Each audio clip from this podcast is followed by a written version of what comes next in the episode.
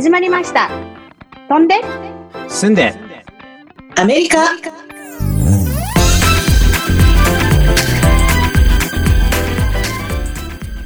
クリニカルソーシャルワーカー依存症専門の心理カウンセラーいつもニコニコニョラです。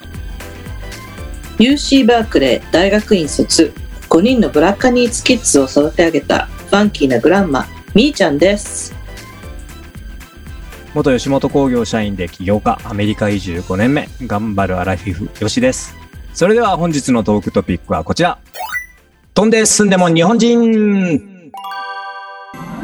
ということで市民権を取っても外国に住んでるとやっぱりアジアン日本人として見られるわけです。ということでいろんな映画やスタンダップコメディとかで捉えられている日本人像みたいなものをですね今日は話していきたいと思います。えー、みーちゃんどうですか？歴史大好き私は日本のステレオタイプはその社会情勢とか国際イベント、トレンドによって変わってきてるってことをちょっとまずお話しますね。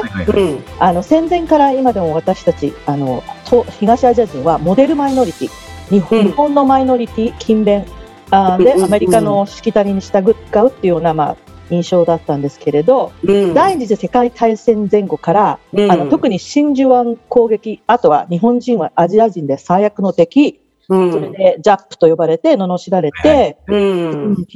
アメリカ人からの差別を。受けてきました。うん、それでまあ、アンチ日本、あの、ジャパンプロパガンダの広告なんかでは、まあ、瓶底のメガネの出っ歯の怖い日本人が、アメリカを想像みたいな、いうな、その広告がね、その頃のメディアによく掲載されてましたよね。うん、で、その後はもうオリンピックの後っていうのは構造経経経済成長になって、うんうん、まあ、その後はもう働き者、テクノロジーが素晴らしい、全化消費製品が素晴らしいってことで、うん、まあ、日本人の、日本で作るものは、まず、あの、良質で、あよよくできてる。で、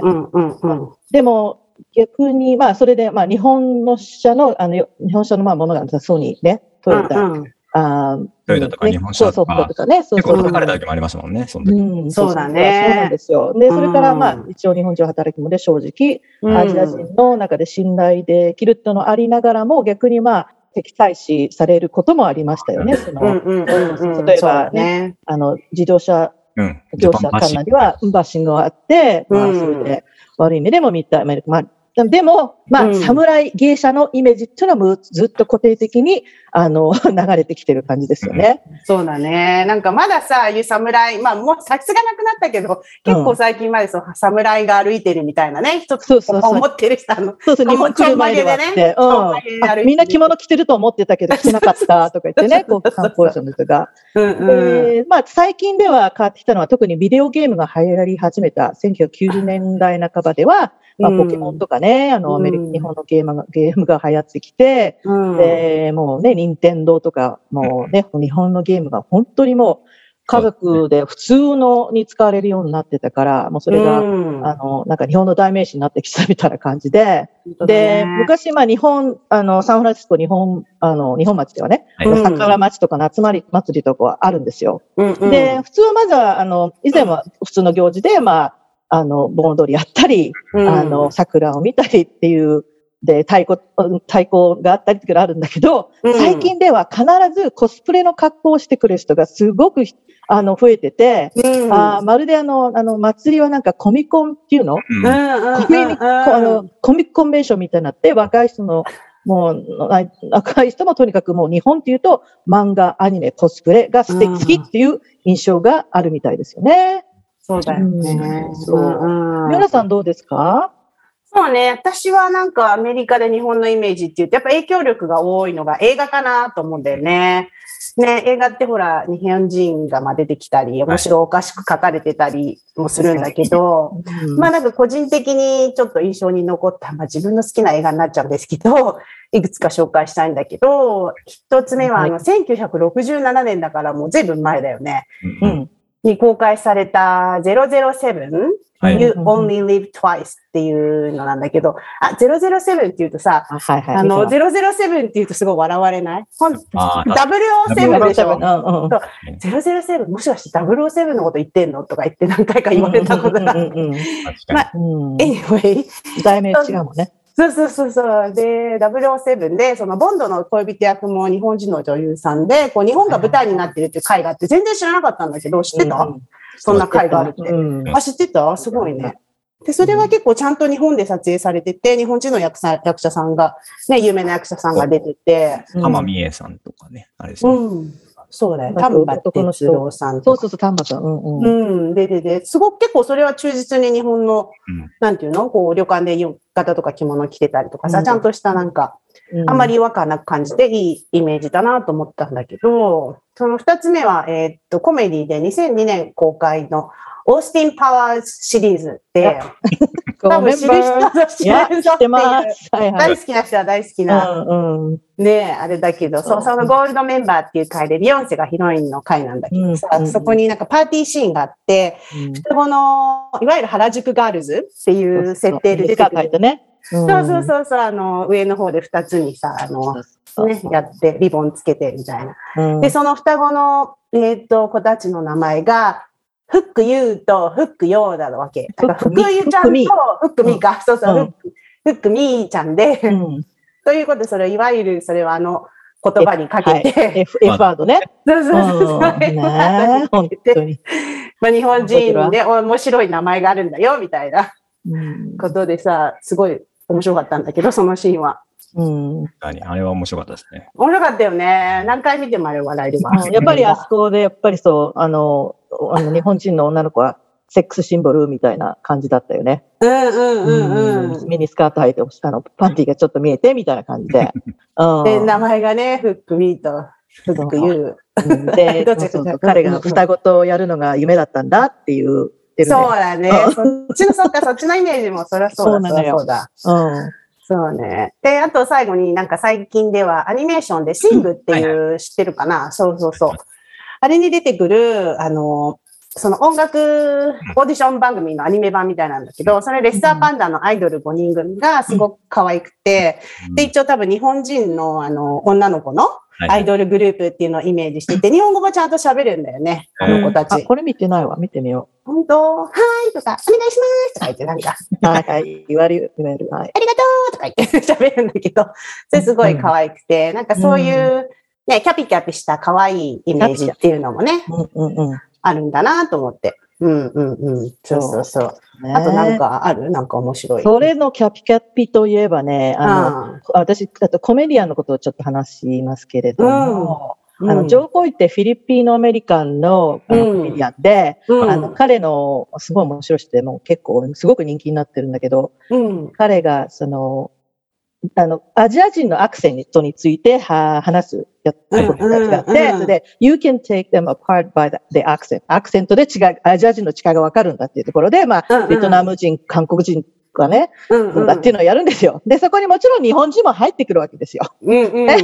で、もう、あの、会会場にオーディエンスが、ジャパニーっつったら、はははってもう冗談言う前言う前にみんな笑い出して、で、そう、その日本人男性は、まず、横隔膜を使って話してて、うんうん、低い声で、ジャパニーズって言って、はいとか言うんだよ。まあ、結局これはもう本当昔から言われてるやつやるんですよね。で、うんうん、日本人のアクセント、まあね、I'm Japanese ってそういうこう言われるやつで、で、えー、それがまあ男性で、日本人の女性は例えば、たとえ12歳でも70いくつでも、うん、ピッながら高い声で、OK! あ、ピー、さららって本当にさっきみたいにキャピキャピしてるだっていうことを言うんですよね。うんうん。です。まあ、でもそうかなと思うんだけど。で、彼がそうなのかもね。そうなのね。で、彼がほら、セックスをしてるシーンをやるんですよ。で、彼が、男の人が、は、ははは、ははほとかなんかなんで、なんでそういう言葉になるんだかわかんないけど、で、やってて、で、女の人が、オッケーイェーあーフィニッシュマイアイって言って、だから、日本のポルノは誰も見ないんだよとか言ってるんだけど。エッジビデオだね。うん。でも結構日本人ってこう変態とかオタクとかね、あの日本のポルノウィアードっていうのも、あの、言われてるんですけどね。アジア人っていうのは大体こう、一つのにまとまれ、ま、あの、一つのポットにあず、ま、ま、なんていうの、入れられちゃう感じもあるんですけど、そうそうそうそう。基本的アジア人のステレオタイプは数学が得意。運転が下手。目が小さいから。で、男の人はそこが小さい。で、女はなんかセックスシンボルで従順で何でも言うこと聞くっていうのは結構言われてるんだけど。マッサージとかね、マッサージしてみたいな。で、あの、コメディアンのロニーちゃんっていうのが、うん、あの、頭のいいコメディアンなのね、彼は。うん、で、ロニーちゃん。その男の人のあそこが小さいっていうのはね、うん、誰が統計学的に十分なサンプルを集めて立証したんだと文句をつけてるって。本当そうだよね。確かにそうだよね、と思って。そう思われてるのかわかんないけど。で、もう一人、私の大好きアリー・ウォンっていうのは、彼女は、うん、えっ、ー、とね、ベトナム人と中国人のハーフで、うん、えっ、ー、と、彼女妊婦の時、アニマルプリントのミニドレスを着てコメディスペシャル、あの、レッドフレックスのあのコメディスペシャル有名になったんですよ。うん、で、彼女の旦那さんは日本人とフィリピンのハーフで、で、そこで彼女が話してるのは、あの、ファンシーエージャン vs ジャングルエージャンって言うんですよ。うん、で、私もそれ知らなかったんだけど、ある意味でそのファンシーっていうのはその日本人、韓国人、日本人、あ中国人を指してて、うん、えー、の例えば、ファンシーっていうのは高級とか、あ極上のって意味あるんだけど、エイジャーの中でもね。そうう。ん、で、まあ、だから、日本人は高級に見られてるっていうのもあって、で、ボビー・リーっていう人も、それはあの、えっ、ー、とね、SNL でやってた、あの、コメディ出てたんですけど、彼女は、彼の言うのは、エイジャンのハイアーキー、この、あの、じなんていうの、こう。ヒエラルキーかなヒエラルキー。そうそう。ヒエラルキー。その、うん、それで、まず、あの、歴史的な事実から、彼はこう韓国人なんだけど、韓国人系、うん、あの、あのアメリカ人。え、日本人は一番。で、韓国と、ね、うん、中国が2位を争うみたいな感じで。うん、で、まあね、まあ、だから最近の日本人のステレオタイプはポジティブのがまあ大体多いですね。うんうんうんうん、そうでまあね、だからアジアンっていう国で言うと、うん、なんか僕はそのアリオンとか、まあ、ジョコイも好きですけど、あの、うん、僕はね、ジミー・オーヤンっていう、あの、ア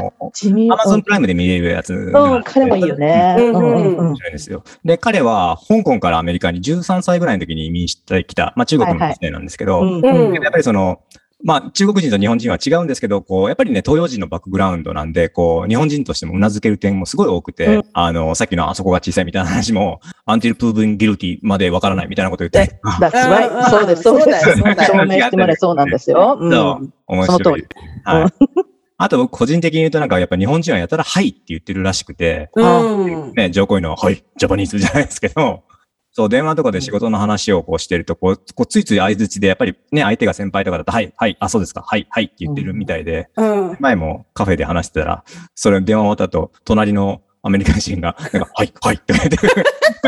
真似してね、笑ってました。言っちゃうよね。そうそう。あとコメディアンだと、コナン・オブライエンっていう、まあ、デートショーとかやってた人、はいはいはいはい、この人がね、日本に行った時のエピソードがすごく、うん、あの YouTube にもいくつか上がってるので。うん、面白いよ、あの人は。うん、背の高いね、白人のトークショーホストですっごい面白いの。そう。うんなんかね、原宿で可愛いスタイルに 一応ついて、なんかいろんな服着たりとか。ああ、ちょっと思い出す笑っちゃう。あとは日本のエチケットを学ぶみたいなんで、こう、テーブルマナー学んだりとか、あとはね、まあ日本でその一時期恋人レンタルみたいなやつがあった時に、うん、その、それをで家族レンタルっていうサービスをコナンがして、日本で、え奥さんと子供と旦那さんをレンタルして、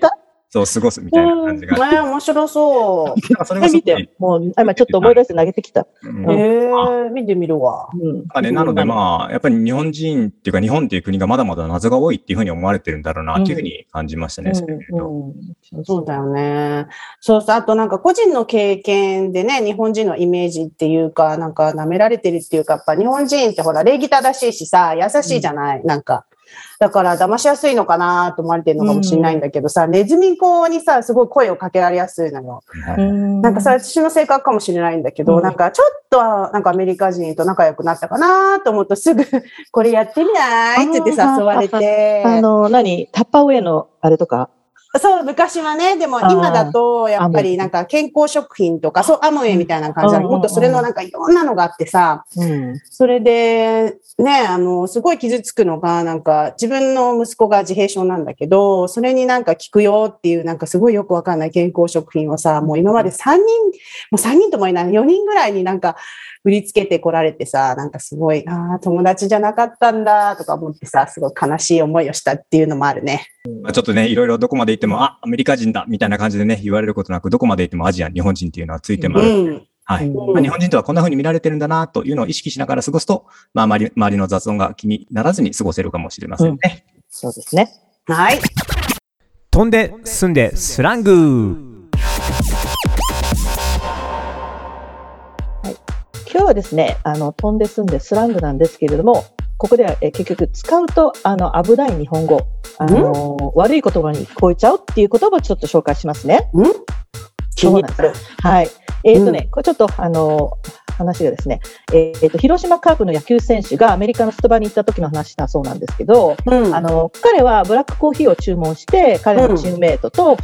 あの2人の黒人の男性の隣に座りました。うん、で、まあ、おそらくなんですけど、この日本あの野球選手は、日本のスタバにも行ったこと経験がなくて、うん、ね、スタバのコーヒーを初めて口にすることになったわけなんですよ。うんうん、そしてですね、うん、あちょっとコーヒーをすります。うんそして彼あまりの苦さに、うん、ハック苦